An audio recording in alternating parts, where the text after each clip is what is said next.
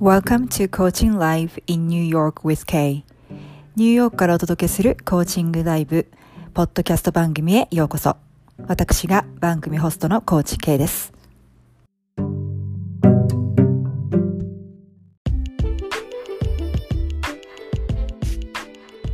Hi everyone, thanks for tuning in today. I just wanted to say hi and quickly introduce myself as well as what my podcast program is about.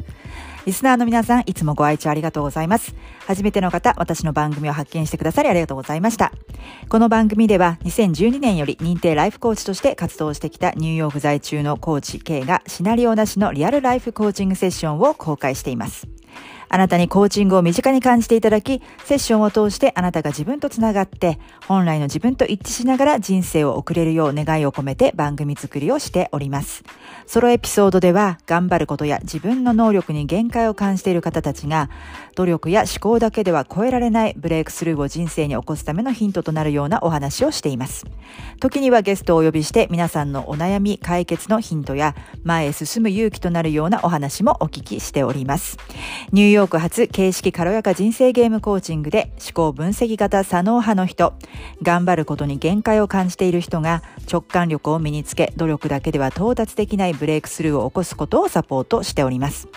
直感力を鍛えるゲームを作ってゲームに夢中になるうちに直感を味方にする新しい能力が3ヶ月で楽しく身につき頭で考えるだけでは超えられない想定外の結果が出る人へと変わります。目標を追い続けるだけの人生からゲームのように夢中になれる、楽しめる人生へとスタンダードを変えたい方、一度無料体験セッションであなたの日常生活ですぐに実践できる直感を身につけるためのカスタマイズゲームを作ってみましょう。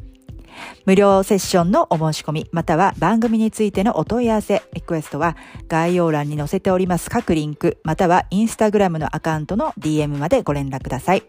えー、インスタグラムまだの方はぜひフォローしてくださいね。k 斎藤 .coaching, k-a-y saito.coaching です。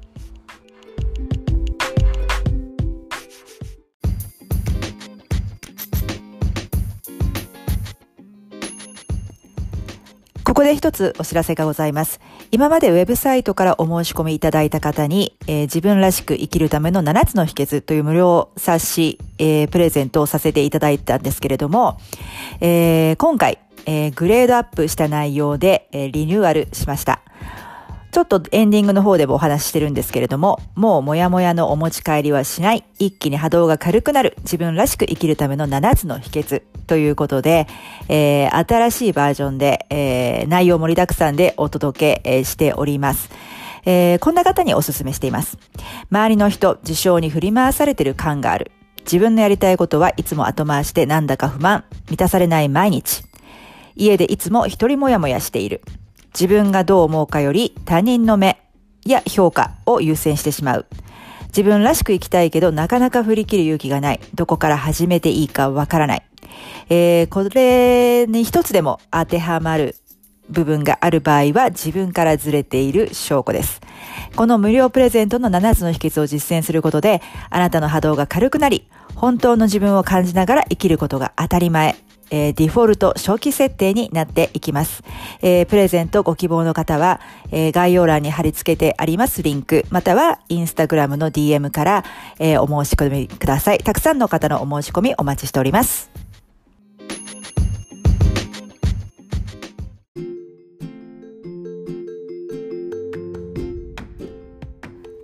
Hi everyone, welcome back to my podcast, Coaching Live in New York with Kay.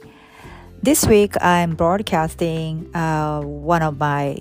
Instagram lives again, where I talked about the intuition, specifically what following your intuition really means and the consequences if you ignore them. You hear often many people telling you to follow your heart and listen to your intuition. But what does it really mean? Have you ever thought about that? And what would happen if you ignore them? I am sharing with you what many people are not telling you by giving you my own stories, including my recent big awareness in connection to relationships. はい、皆さんこんにちは。えー、今週はですね、来週と2回にわたってインスタグラムライブでお話しした直感に従うという本当の意味と無視することの弊害というテーマでお届けしたいと思います。えー、よくね、直感の声を聞きなさい、えー、follow your heart 心に従いなさいっていうことはよく聞くけれども、でも実際その直感に従うっていうのは本当はどういう意味本当はどういうことなんでしょうかっていうところとまたその直感を無視するとその結果起こること弊害っていうのはどういうことなのかどういうことがあるのか。というのを、まあ、自分自身の, えー、の痛い経験も含めて、えー、お話をしています、えー、そして最近のね気づきビッグアウェイネスあのアハモーメントがあったんですけれどもその人間関係についてなんですよね。そして昔のその自分と直感との関係が自分と周りの人との関係に反映していたっていうことがすごくよく分かったんですね。でこれはまあ直感を無視し続けていた、え私のもう長い歴史があるわけなんですけれども、えー、その辺のことをシェアしています。皆さんもね直感に従った時直感を無視した時っていろいろご経験があると思うので合わせて聞いてみてください。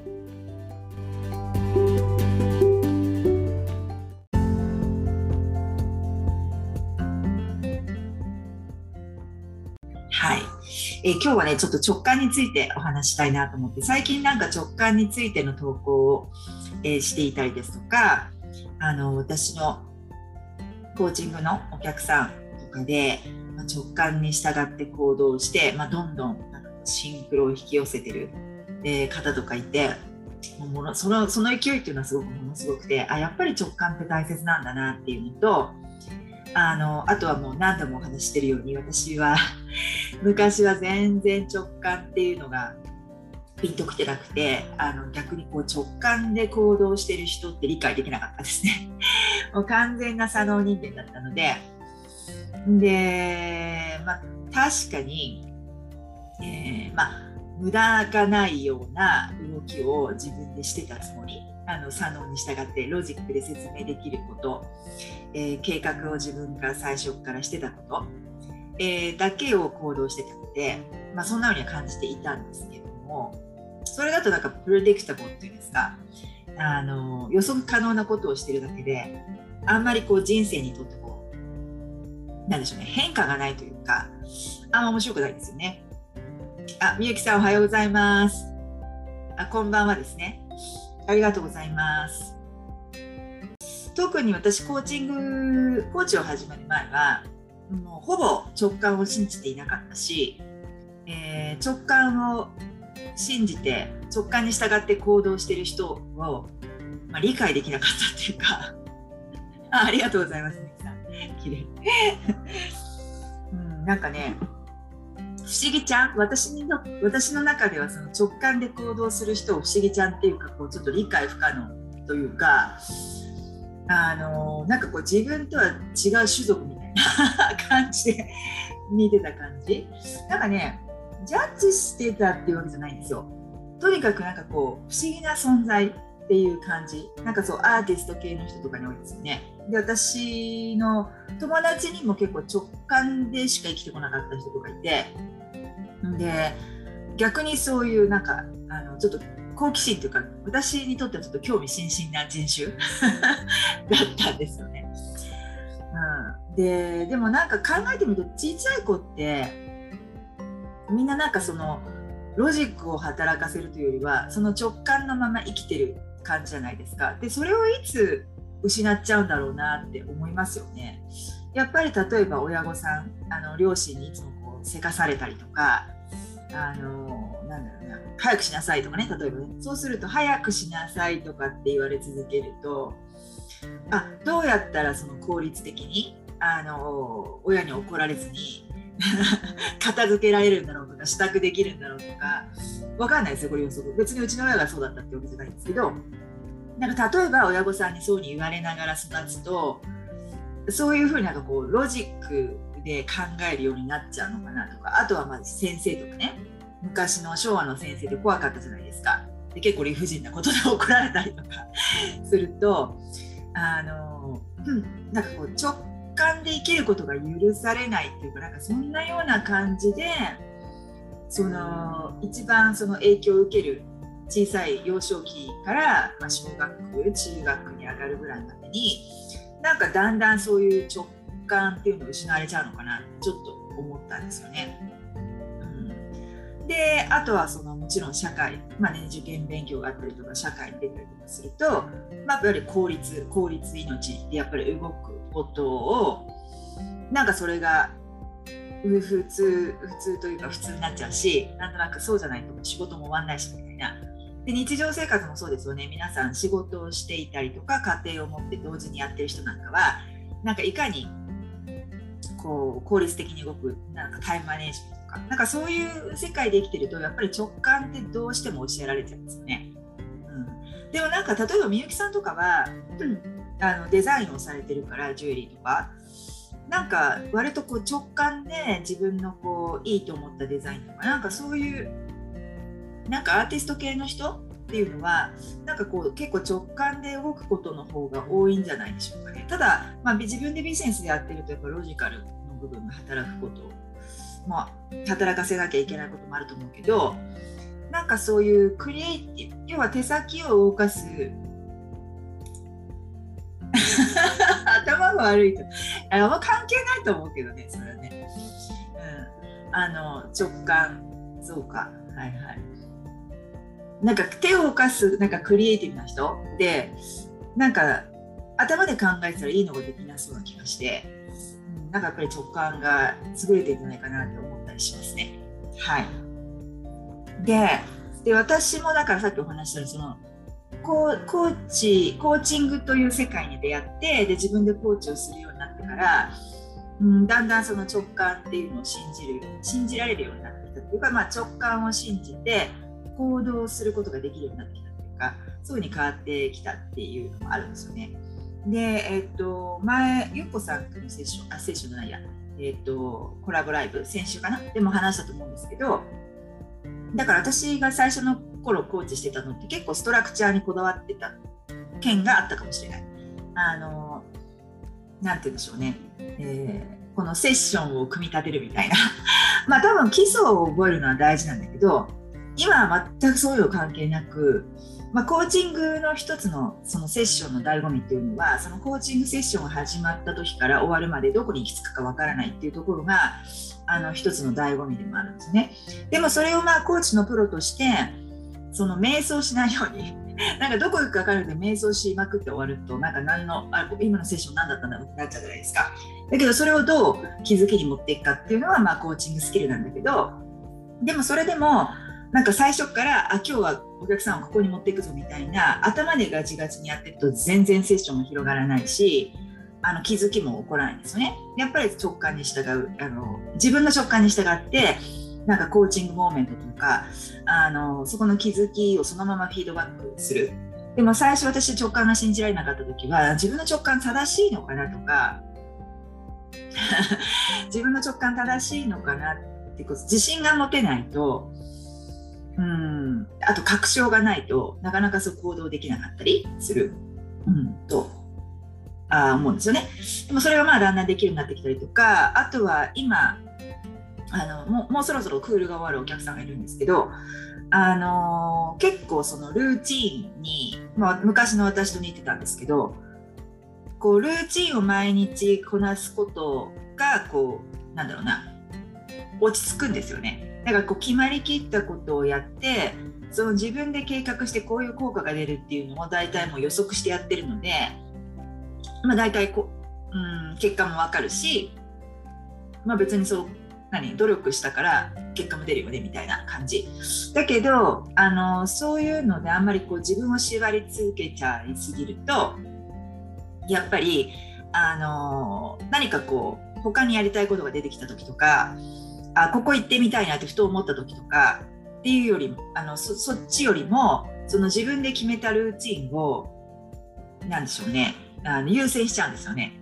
でそうするともう直感でひらめいたここ行きたいなあれ欲しいなあれ食べたいなそのタイミングを全部逃すんですよ。で私多分そういうことをずっともう長年やってきちゃってた。うん、だけどあのとりあえず自分がかあこうなるだろうなって予測した結果は得られてきたのでだからそれはそれで利点はあったんだけどもなんかこう予測のできなかったような展開、えー、さらにそのなんだろうなその規模であったりとか方向性であったりとかそういうなんかこういい意味での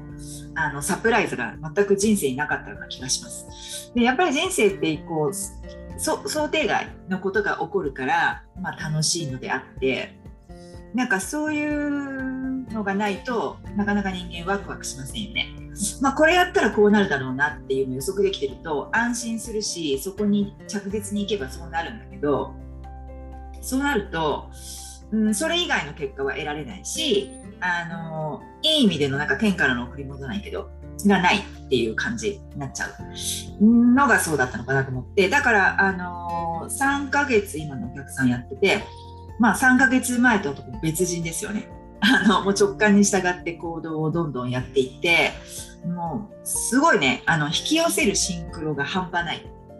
もうシンクロ 1, 1週間ですんごいこんなこともあったあんなこともあったっていろいろ話してくれるんだけどまあそうそう驚異的ですよね。いい意味で私はコーチと私も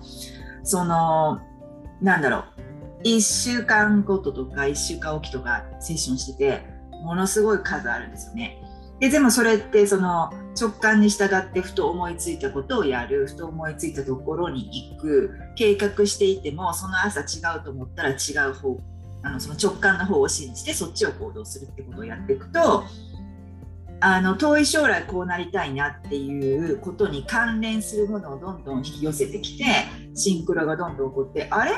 そんなに待たなくてももしかしてゴール達成できんじゃない？みたいな。今そんな感じになってきてるので、まあ、直感ってすごいなって本当につくづく思思ったんですね。で直感ってどういうこと直感を信じるってどういうことなのかなと思うと思った時にその自分と結局つながるってことなんですよね。で頭で考えてることって自分の本質じゃないのでやっぱ思考思考ですよね。だからそれにはこうあるべきとかあのやっぱべきエゴがすっごいたくさん入ってるんですよね。で直感ってねエゴないと思うんですよ。で自分とちゃんとつながってること。だから直感を信じて行動するっていうことはイコール自分を信じて行動してあげてるってことになるんですよね。ってことは自分に対してリスペクトをして自分を大切にしているっていうことにもつながるわけなんですよね直感を信じて行動するっていうのは。でそのこのロジックで説明できないことをでもこう思いついたんだからってそっちを大事にして自分が計画してきたこととか例えばま周りから言われて言われたことよりも優先してあげるってことはやっぱり自分のあの自分をちゃんと本質を信じてあげて自分を大切にしてあげるってるってこととイコールだと思うんですよね。でだからあのあとはそのタイミングあの思いついたタイミングっていうのはあの理由がないのに思いついてるからこそ、まあ、そのタイミングだから理由がないことこそあのそれがそれを行動するべき理由っていう感じであのだからそのタイミングもそうなんですよね今だよ今だよ今今今今って言われてるからその時ふと全然関係ないことやってても全然なんか全然なんかつながらないことが降りてきたりとかするじゃないですか。でだからこそなんでこれ今って思うんだけどでも今だよって言われてるからそのなんか全然関係ない時に降りてくるわけでその時に行動しないとあのおそらくタイミングはベストタイミングは逃してるあのっていう感じですよね例えばなんか誰かの顔が急に全然連絡してなかった人の顔を思い出したりとかあの連絡してみようかなと思ったりとかしますよね。ってことはまあ相手もあのその連絡を待っていたりとか相手もこっちに連絡しようと思っていたりする時とかっていうのがあると思うんですよね。だからまあそのタイミングっていう話ではあの今すべきだからこそその全然関係ない時に思いつくっていう感じだと思うんですよね。うん、でそうそう。だから自分軸とつながるっていうことだと思うんですよね。でなんかこの間すごい大きな気づきがあったのがもうだから何年も5年以上前に、うん、5年どころじゃないなもっと前に、まあ、10年 10, 10年か15年ぐらい前のぐらいの時に、まあ、そのまだ全然その直感で私も動けてなくってえー、だから直感を無視してたんですよね。多分あの今ほどじゃないけど来てたことは来てたんですね時よりだけどそれよりもいや全然こう理由がないことをしている場合じゃないしとかこの目的がないことをしても全然意味ないしみたいなその無視してっていうかその 何て言うんでしょうね。見す見す見過ごす？見過ごすじゃないな、えー、まあ、無視ですね。してたんですよね。でその時に私に起こっていた事象としてはあの主にまあ仕事場だったんですけどねあの主にっていうか全部かな。結局その頃ってあの自分の、まあ、直属の部下とかじゃないんですけど、まあ、自分がトレーニングしなきゃいけない人、まあ、自分よりも後輩ですよね。がこう何回かこ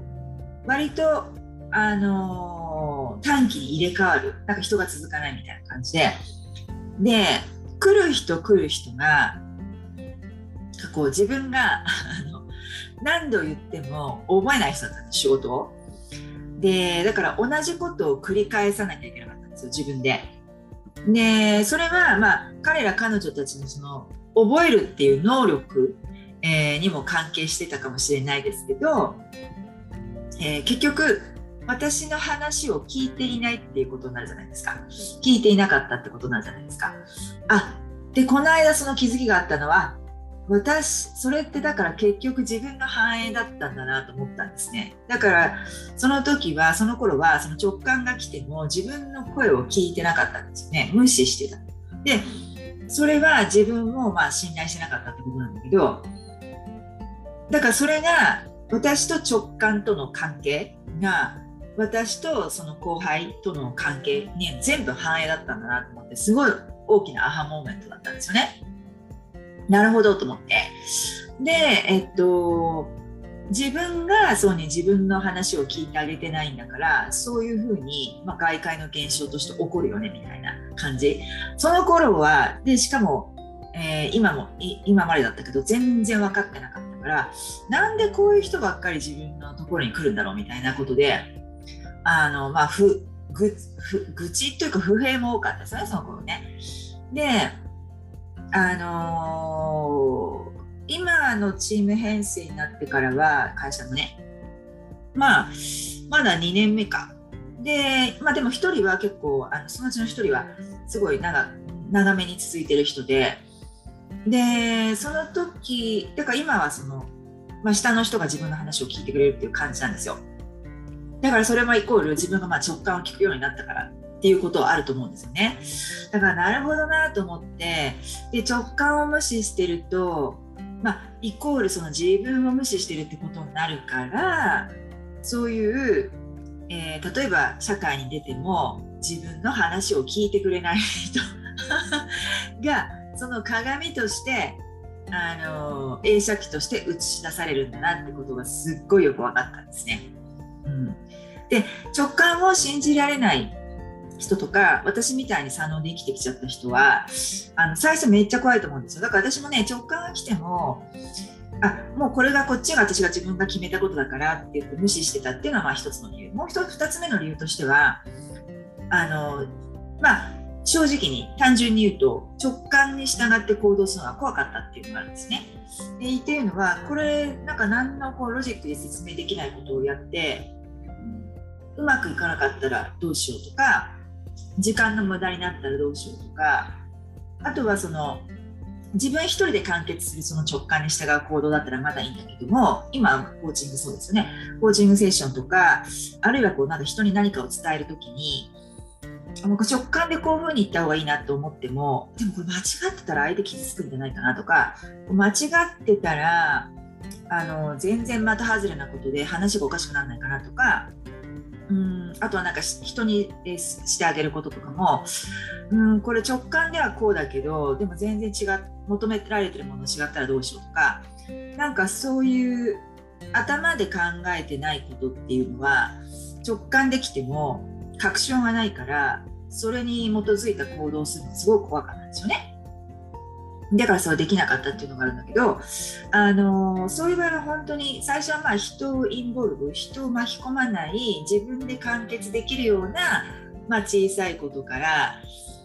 あのやってみる。であの結局直感って自分と higher self とつながるってことだから自分と自分の higher self の関係性つまりは直感との関係性をまず築くとあの築築くっていうのを build あの築いていくっていうことがまず最初かなと思うんですね。でその小さいことからこう直感を聞いて行動してするようになるとだんだんその higher self とか宇宙とかメッセージをくれるところがああやっと聞いてくれて行動してくれたなっていうとやっぱり直感を出してる方も下ろしてる方も嬉しいじゃないですか。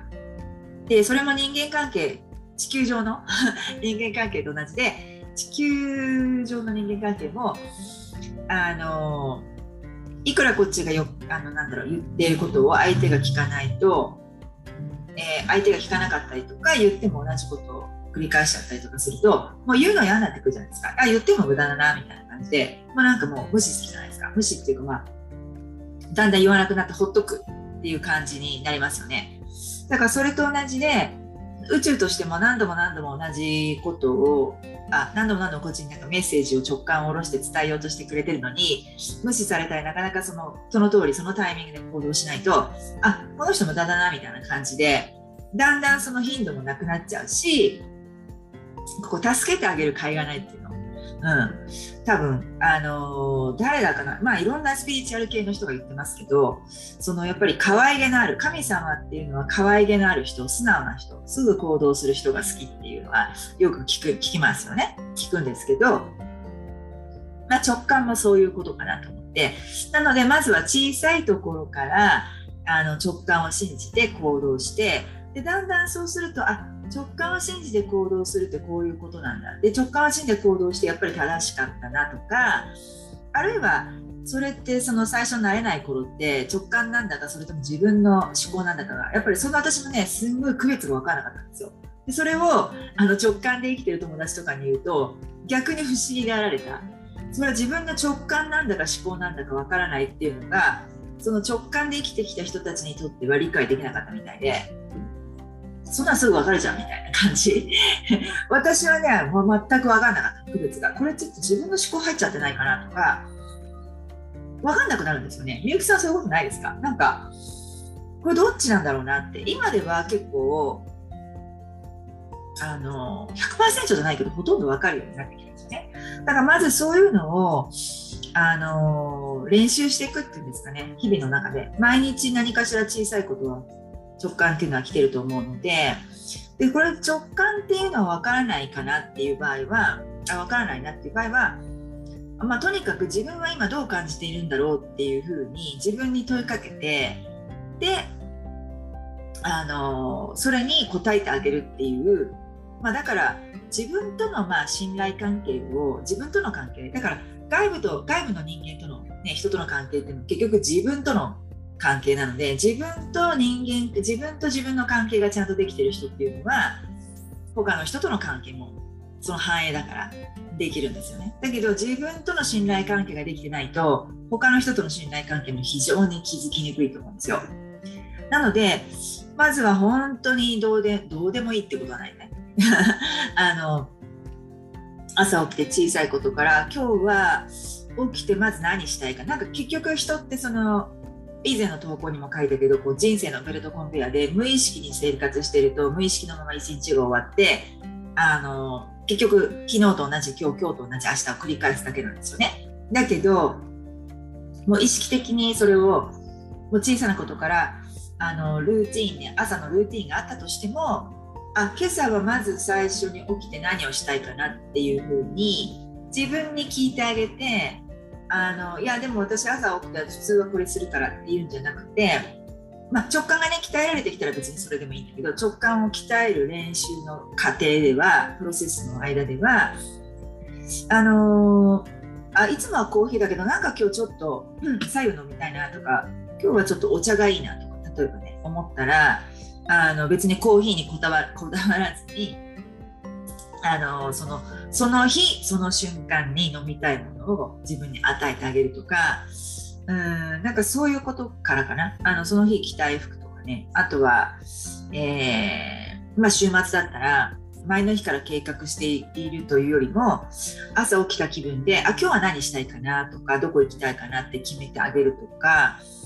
あとはまあランチいつもこう食べてるけど今日は何食べたい？今日は何の気分かなっていうどっかのライブで私インスタのライブで話したと思うんですけどあの日本人って居酒屋に行ってとりあえずビールって言うじゃないですか。えー、とりあえずビールじゃなくて何が飲みたいですかって感じじゃない。なんかとりあえずビールとかみんなみんなね大勢がもしいたら何がいいって言ってじゃあ私もとかそういうパターン多いですよね。そうじゃなくってみんながたとえ何か違うあの同じものを頼んだとしても自分に聞いてあげて自分が欲しいものを頼む。だからランチとかねだと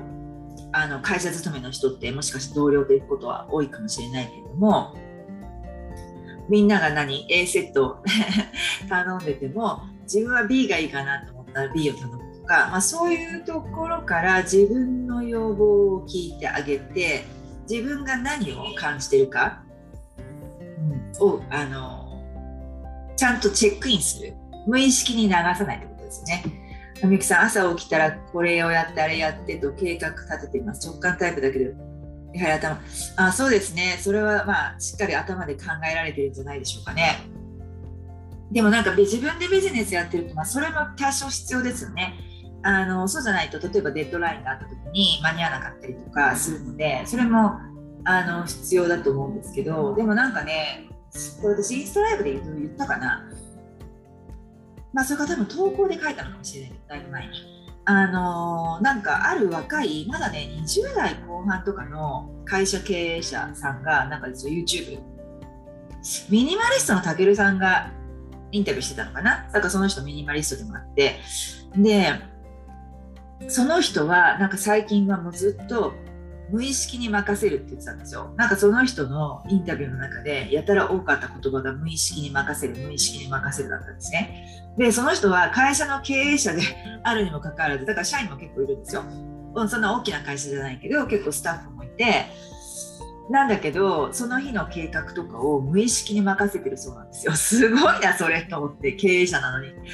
うん、なんかその、計画したことよりもその無意識が教えてくれるので何をすべきかっていうのを。だからそれに従ってますおすごいなこの若さでって思ったんですけど。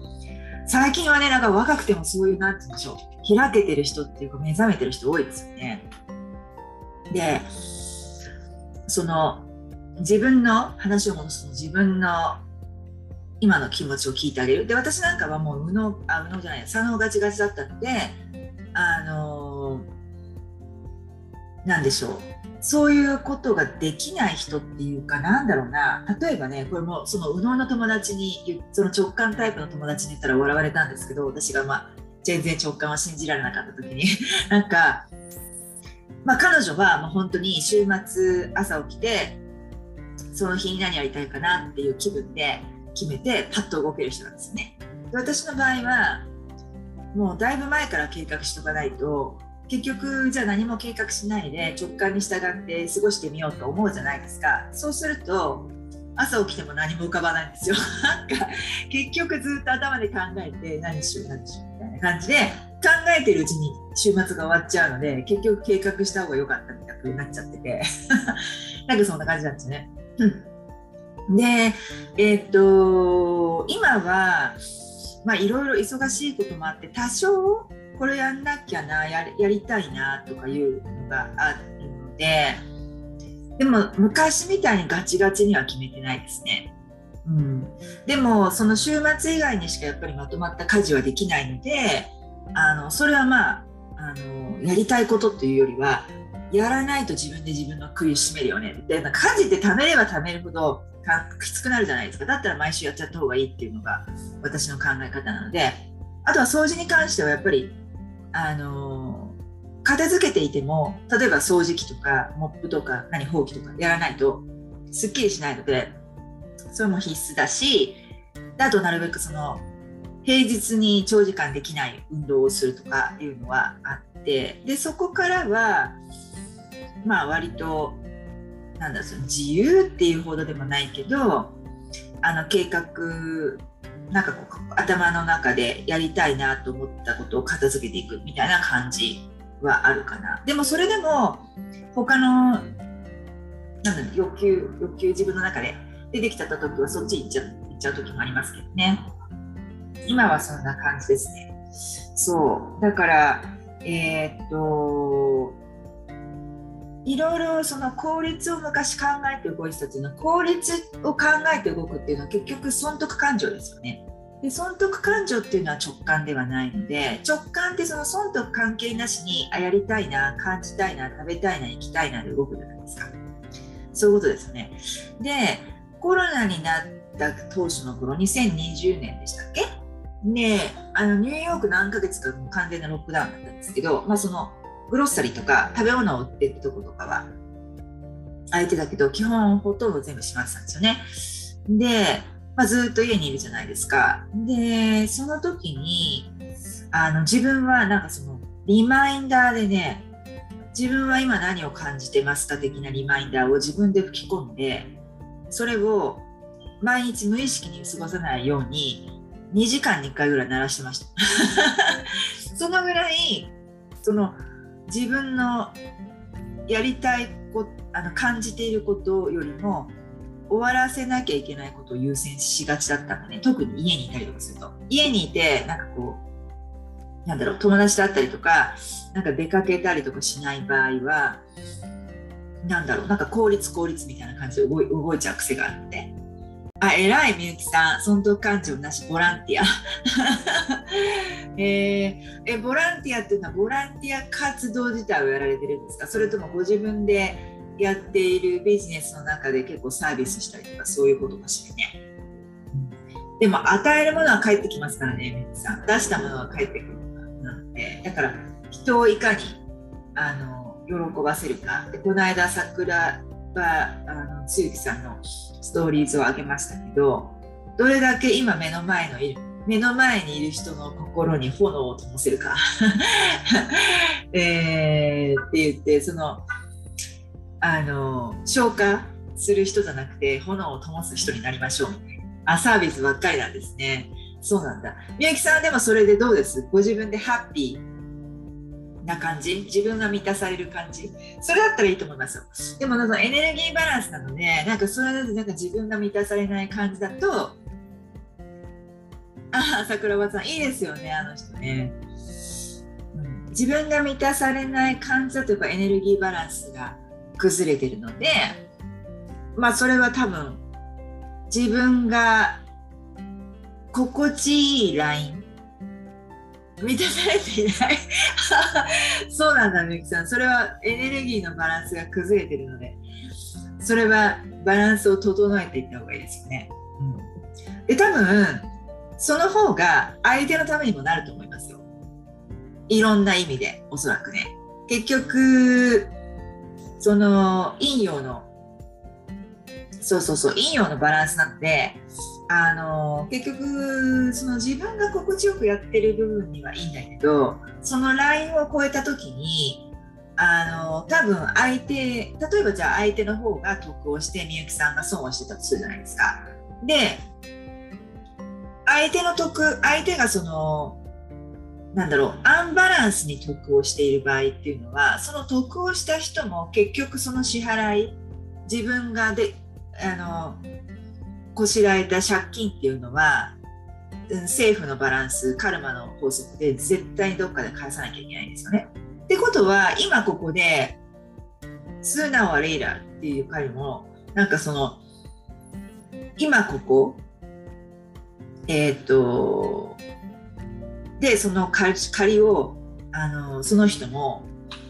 ゼロにした方がその後の人生展開は早くなりますよねだから結局そうすることが相手のためになることもあるんですよね。相手のためになるっていうことだと思うんですよ、うん、なんかそういうだからねそのボランティアって日本あ日本っていうかアメリカってその実際のボランティア活動ね。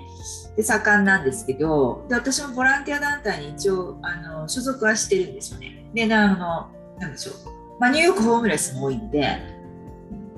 あとお年寄りとか、まあ、そういうところで例えばサンクスギビングの時にあのこの食べ物を支給するしに行くとかなんかそういうのはやったことありますけどあとは何だろうその貧しい子たちとか親がいない子たちにクリスマスっていうかそのホリデーのあのプレゼントあのサンタにお願いできないという人がそのボランティア団体に何とか欲しいとかいうあの絵をねお絵描きして何々が私は何々が欲しいですみたいな集めててそれをあのなんだろう送ってくれるんですよね選んで。ででそのボランティアでそのなんか欲しいっていうふうに子供が絵を描いたのが私のとこに送られてきて 可愛いんですよなんか女の子でね私があげたのねなんかね私が知らなかったその時流行ってたおもちゃの名前だったんですよ。で私これちゃんと調べないとただ単に女の子のぬいぐるみをあげそうな感じだったんだけどちゃんと調べたらそういうのがあったんでそれをオーダーして送ってあげたみたいな。なんかそういう感じがあるんだけどそのただその何て言うんだろうな。多分ホームレスの人もその人の何かこうカルマを解消しようとしてやってることかもしれないじゃない。ですかだからオーガリーなんかこう極端な同情っていうのは多分その人のソウルジャーニーを助けてないんですよね。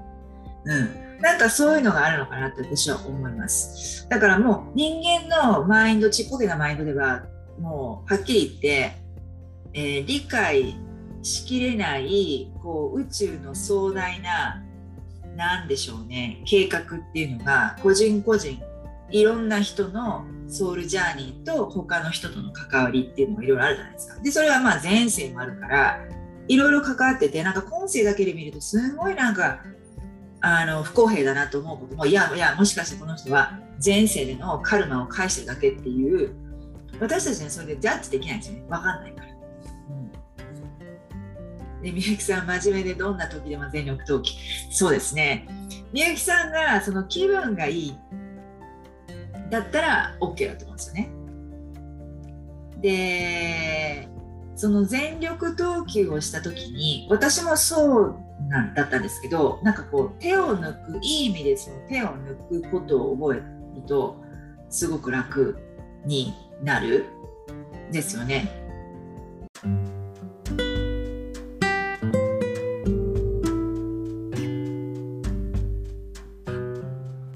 はい。ということで、今回のエピソードはいかがだったでしょうか？もし共感していただいたり、ためになった、ピンときた、または何か気づきがあったという方は、ぜひ配信登録と高評価、レビューボタンを押してくださいね。そしてお友達にもシェアしていただけると嬉しいです。今までの左脳中心の問題解決方法ではうまくいかなくなっているという方、頭で考えられうることよりも先にいけない、広がりがないと感じている方、自分の能力の限界を感じている、仕事も評価されているし、真面目にやるべきことはやって自分の責任を果たしているのになぜか人生楽しくないという方。目標を追い続けるだけの人生はなんだか違う気がしてきたけれども、それ以外に何があるのかわからないという方。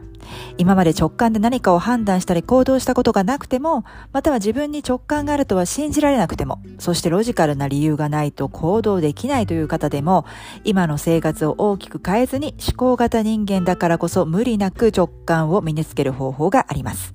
その方法を知りたい方、無料体験セッションの申し込みは番番組の概要欄にリンクを載せておりますので、ぜひそちらをご覧ください。あなたの人生に努力だけでは到達できないブレイクスルーが起こり、目標を追い続けるだけの人生から、ゲームのように夢中になれる、楽しめる人生へとあなたのスタンダードが変わります。えー、そして現在あなたが思考型なのか直感型なのかわかるチェックリストを含んだ新しい無料 PDF プレゼントも作成中ですので、えー、そちらもお楽しみにしていてください。えー、インスタグラムまだの方は k.saito.coaching までぜひフォローをお願いします。えー、それではまた、ポッドキャストでお会いいたしましょう。コーチ K でした。Thank you for stopping by and sticking to the end of the show today. I hope you really enjoyed today's episode and come back and see me again in another episode. I can't wait to see you then. Bye.